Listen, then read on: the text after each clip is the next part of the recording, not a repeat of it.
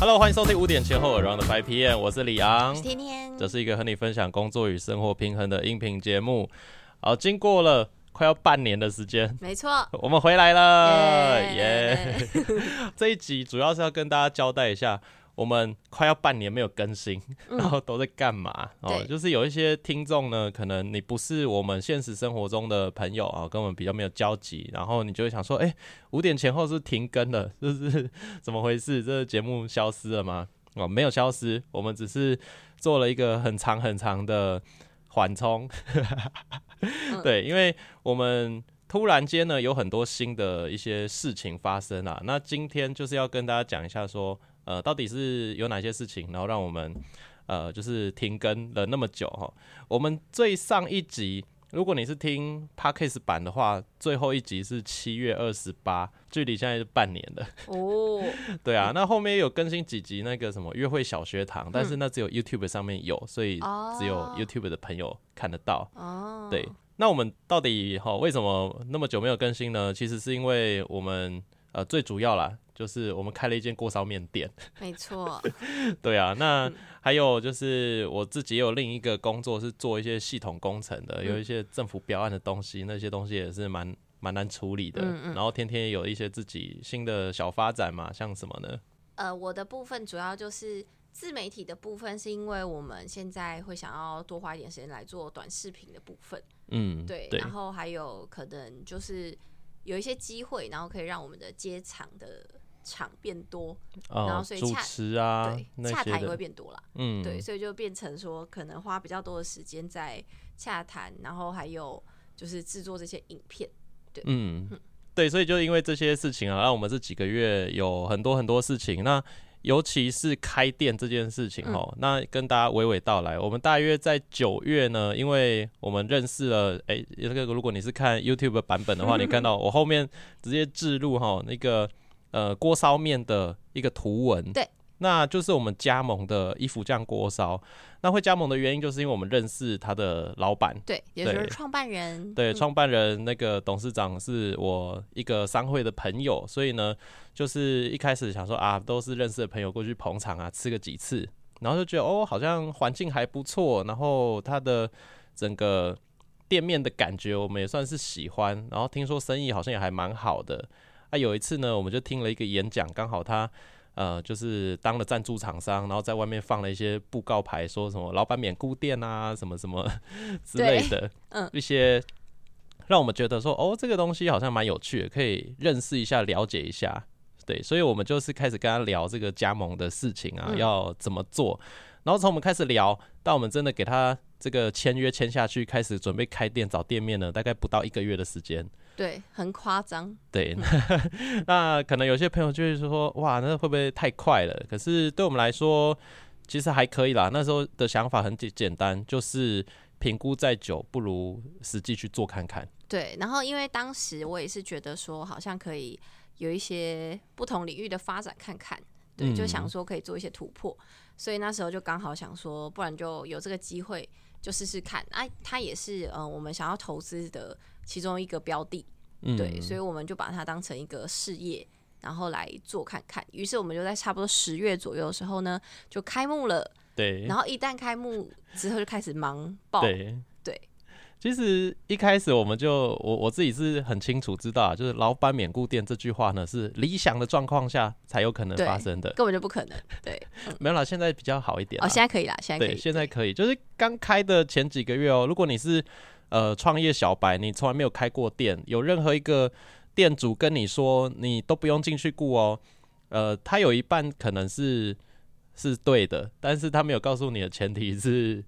要很顺利的情况下才会是这个样子。但是我也没有要讲说那个董事长怎么样哦，我意思是说我一开始就知道一定要是真的很顺利才有可能免顾店。那我们也算蛮幸运的，其实前一个月超忙，前一个月几乎就是每天开店前就要过去，然后关完店大概还有2-3个小时，还要检讨会议啊，弄啊，然后弄到凌晨。对，就每天凌晨回家，就是很忙那一个月。那后面2-3个月慢慢过去，员工也稳定了，那其实就真的就还好。所以现在我们的负担比较轻一点了，对，才有时间开始重新录节目。没错，然后我觉得我也可以来分享一下说就是可能在开店这过程当中我觉得学到了什么，分享给那些可能你也正在评估说哎，你适不适合自己创业然后来开店呢？那不知道李昂，你觉得你自己觉得如果是年轻人你会鼓励年轻人创业吗？我觉得年轻人一定要创业试试看，而且你一定要预期前几次会失败，就是已经带着我前面会赔钱会失败会做不好的这个风险，你要扛得住哦，你不要想说啊我就烂然后欠一屁股再不知道怎么还，不行，你要先一开始就设定好说好，如果这个生意成功了他会赚多少钱，那如果他失败了他可能最多会让我赔多少钱，会产生什么损失，那你要先确定你扛得住，如果你扛不住的话你可能再想想，就是一开始不要做风险那么大的事情。我个人的部分是因为我是从来没有创业过，然后当然对于餐饮业部分对我来说也是小白这样子，然后我当时所以才选择是用加盟的方式，因为我们觉得加盟的方式可能比较适合像我们这种不是很了解这个领域的，可以当成新手开始入门比较门槛比较低的一个方式，失败率会比较低一点，所以我们那时候才开始创，因为我们身边一定也会有很多朋友说你干嘛不自己开，你为什么要给加盟店赚，对，一定会有很多人这么觉得嘛。有一个前辈还说不要便宜行事，就是你就是想便宜行事，你才会进加盟，你要自己来被发现了。对，我们就是不会，所以想要直接找人弄。对，但是因为你要自己创造一个品牌，你要从开发开始，那就变成你要有相关的这些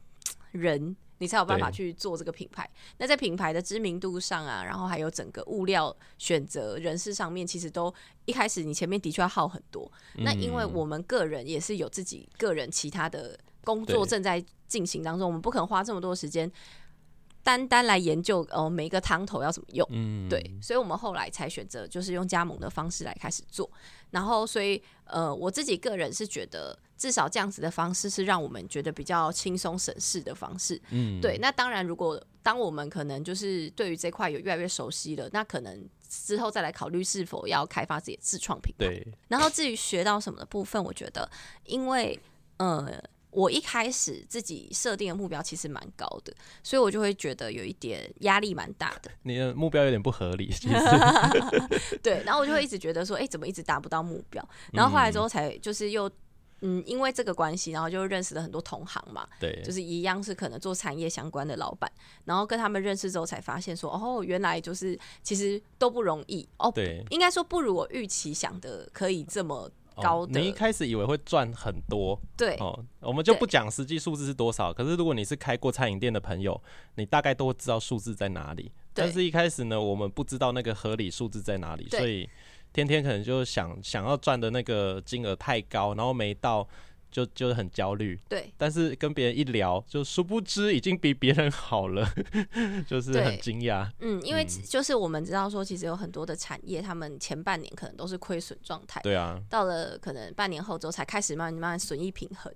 对，那我们比较幸运的是我们从一开始就是有获利的，对，第一个月就是赚钱，对，然后就是到现在已经差不多要迈向第4个月了嘛，对，所以其实我们已经算是非常幸运的人，因为很多人创业的时候都是以失败收场，或者是一开始就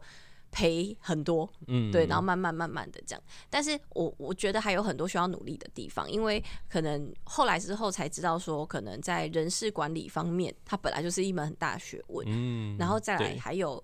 行销的部分也是，然后针对可能不同季节的一些活动，然后怎么样比较适合我们店的操作，这些东西是需要你实际下去实战经验才能去调整的，对，所以很多时候你要一直不断的尝试，再包含现在的市场变化其实非常快，对，然后大家越来越重视可能短视频上面的行销，所以就是这也是为什么我们才想说可以多花一点时间在做这一块短视频的部分。对啊，我个人是觉得开一间小小的餐饮店，因为我们就是那种7楼1楼店面啊，然后大概24个位置这样子的一个小小的店型，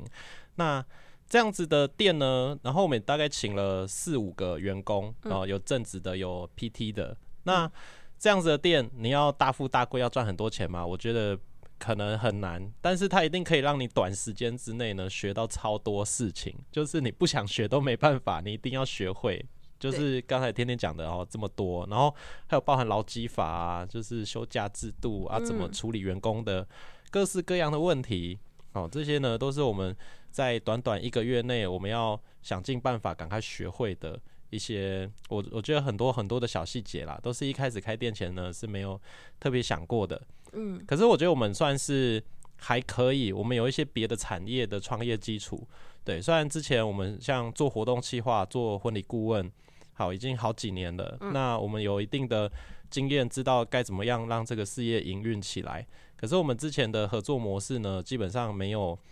太需要请固定薪资的员工，然后太处理那么多的劳资问题啊，还是休假制度问题，因为活动产业就是 case by case 嘛，活动有，然后我们再发场就可以了，所以我觉得其实相对简单。然后进到这个新的领域的时候呢，就会发现说，哇，很多事情之前常常听人家讲，然后实际做的时候就觉得，原来就那么复杂。然后像那个劳健保的网站，常听人家抱怨说啊，网站加保很难弄啊，结果自己实际一用就觉得说，哇塞，这个网站超烂，超难用。应该很多人可能就是做这个相关，应该都有感觉。对，如果你有操作过这个加保系统的朋友，可以留言一下，让我知道不孤单。对，我们每个人都体验过这个系统难用的部分。对，当然这半年就是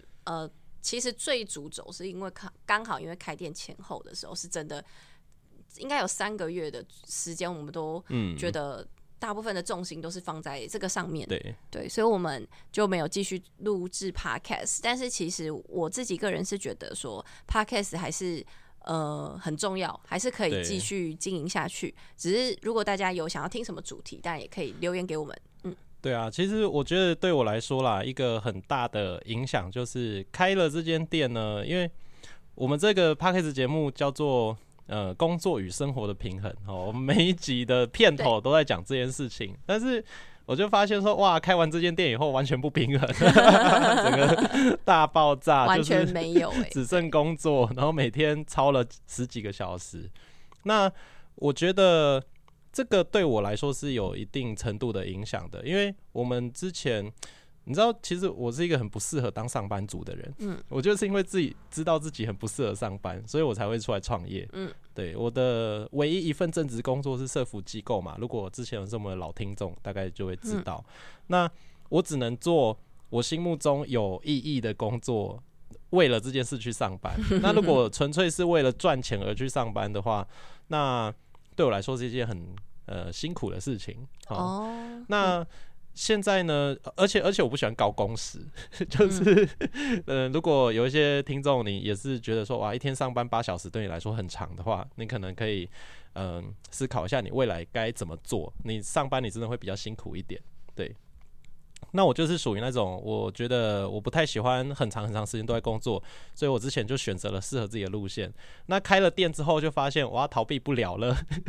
就是你会有很多很多的时数是需要去顾这间店的。至少我们的前1个月，我们的身份几乎就跟员工差不多，我们就在店里面一起结账啊，一起弄东西啊，就是我还知道怎么煮了。就是天天下次有机会学一下。好，天天目前还没有煮过任何一锅。对，没错。我要坚持，这个东西有什么好坚持？我要坚持，不要继续煮，坚持创下一锅都没煮过的老板这个记录。我觉得这个过程当中，就让我更深的去思考说，那有一些人你真的是没选择，因为你就是个上班族，你就是一天会有大概8到12小时都是在否你的工作，那你怎么跟生活做平衡呢？我觉得我可能之后的一些论述会跟我们前大概100集有一点点的不一样。怎么说呢？因为我觉得前面呢，我是用一个我已经有选择权的人的角度去讲一些事情了，会用已经时间比较自由的人去怎么样去分配自己的工作的角度去讲这件事情。那我觉得我们经过了这几个月的时间，然后更加知道说，如果你时间不是那么自由的情况下，你的生活到底是长什么样子？就是每天已经工作了很长很长时间了，那你还有这个余力去思考你的梦想、你的未来，然后你的生活品质在哪里吗？就是真的要做到这件事情呢，其实它是有一定难度的。那我真的是觉得说，有一些其实他在职场上面很拼的人，然后他下班时间是可以过得很精彩，已经做得很好的人是蛮厉害的。所以可能未来我会希望可以更着重在这个方面，就是你的工作强度是很强的情况下，你怎么样让生活还是平衡的。嗯，对，我觉得这个部分我也有想到，但是我个人是觉得我们不可能这样子的生活方式太久，因为如果假设依照我们原本开店的那个时段，几乎从早到晚都在店里的这样子的方式，嗯，就是对我觉得对我来说是不可能太久的时间。然后可是有人一辈子都这样，你有能想象吗？很难耶，我很难想象。对啊，对，但是我的意思是说，就是我觉得很重要的是，你要同时在生活的同时，你还是要找时间去运动。嗯，就是你需要抒压的方式，就是你仍然需要休息。对，就是你要休息，然后找时间运动，然后去做你自己觉得开心的事情。嗯，对，不然人会很容易忧郁。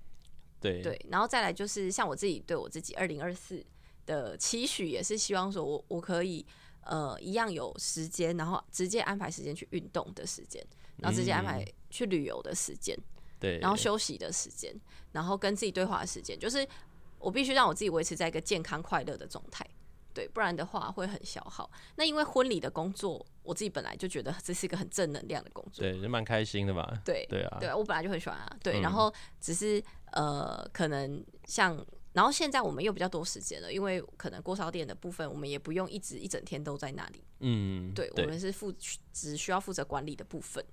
对，然后所以我就觉得说，哎，那这样子我就有更多的时间，其实可以来灵活运用。对，所以我其实也蛮期待我就是2024的新的规划。但我觉得之后可以再找一集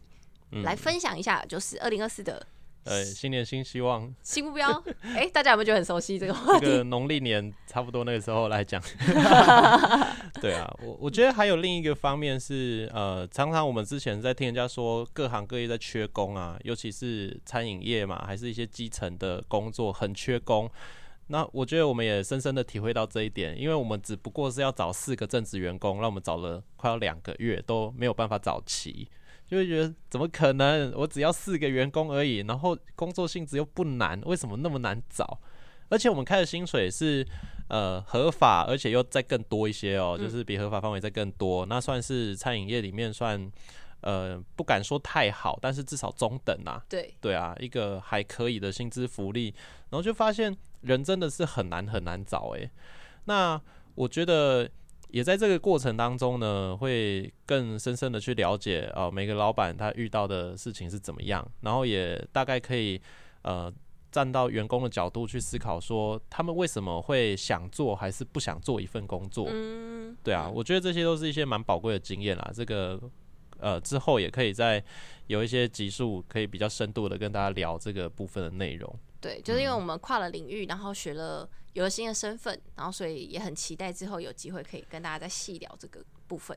对啊，那如果大家之后呢对5点前后这个节目有什么样的期待，希望我们在录什么样的内容的话，也可以再跟我们说，因为对我们来说这个节目呢等于是重新开始因为已经隔了半年了，但大概也可以重新开始了。然后最近可能会看有机会就是加购一些新设备，然后调整一下一些节目的走向。对，这一集就是拿来暖暖场，然后顺便置入业配一下我们自己的店哦。你要不要跟大家讲一下我们的地址？这一间店呢叫做一府酱锅烧热河店，因为它全台湾目前大概有14间分店，那只有高雄热河店是我们的，其他都不要去，不是就是其他间还是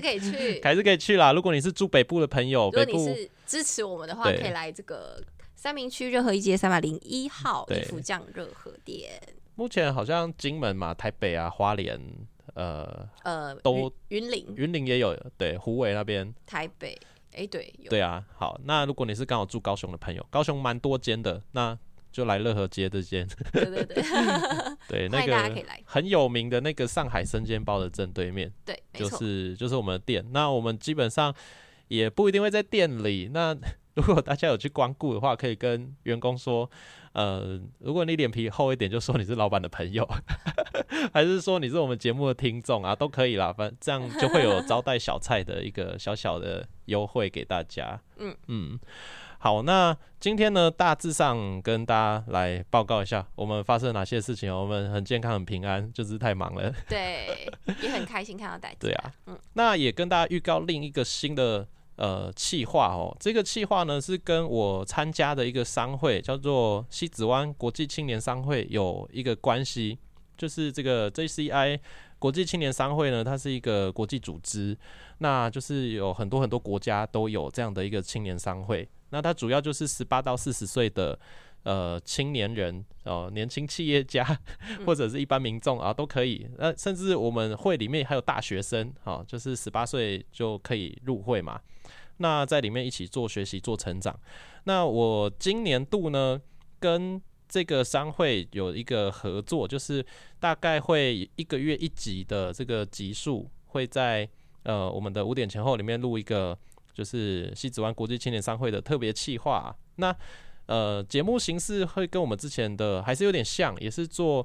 来宾专访，就是可能会有一个特别来宾来讲一下他的人生历程啊，他的创业经历啊，然后最后再讲一点点他为什么会加入这个青商会，然后在里面得到了什么，然后做一点点这个商会的介绍。好，这个是因为我今年当了这个会的资讯公关主委、就是要做一些资讯发展的东西，那就借用我们的这个5点前后的平台来做这件事情。也就是说大家可以同时认识到可能他们商会里面更多的伙伴，然后他们会去介绍有关他们工作相关的领域。嗯， 对，那就是希望大家如果想要认识更多的企业主、还是说你对商务性质的社团有兴趣的话，可以特别去听这个单元。那这个单元的音乐啊后制啊都会跟我们原本的节目有一点点不一样哦，所以可能你是收听 Podcast 版本的，你一按下去就发现怎么片头音乐不一样哦，没有跑错台，对，只是单元不同而已啦。然后再来就是很多人可能都会问说、什么时候要办下一次的联谊活动哦，对，联谊活动最近常被问对，因为我们一年大概就会办2场，对，那可能会在上半年度跟下半年度就会各办1场这样子。我们上一场是2023年的9月，然后本来想说，要不要12月再办一场，结果就开店了，然后就忙爆。对，